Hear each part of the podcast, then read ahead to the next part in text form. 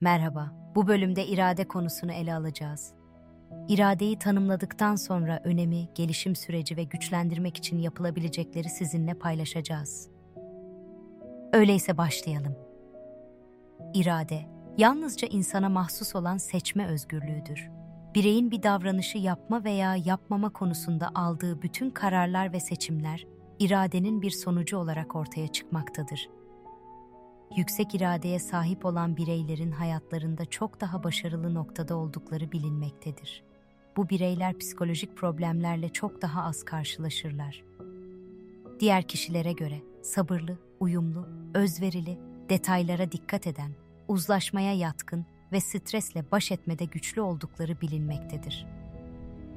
Düşük irade sahibi insanlarda ise şiddet, bağımlılığa yatkınlık, başarısızlık kaygısı, kontrolsüz harcama, risk alma davranışları, düzensiz beslenme, kaygılı ve dürtüsel davranma gibi problemler görülmektedir.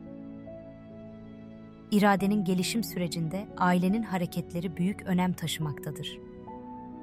İradenin gelişimi okul öncesi döneme kadar görülmektedir. Gelişimsel teoriye göre de iradenin temelleri ilk 6 yılda oluşmaktadır.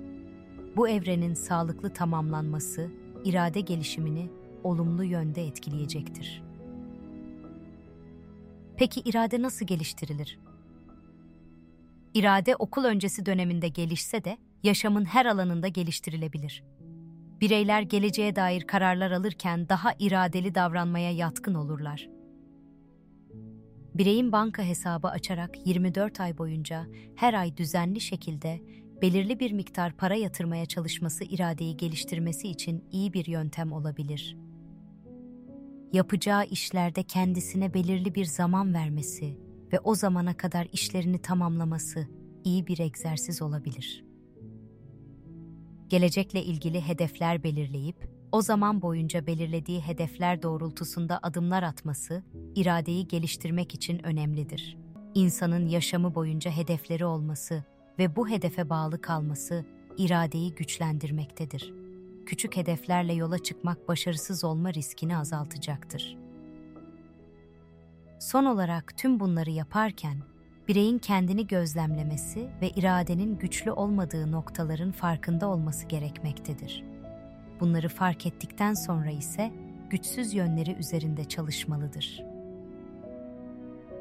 Bu bölümümüzün sonuna geldik. İhtiyaç duyduğun her an evimdeki psikolog seninle.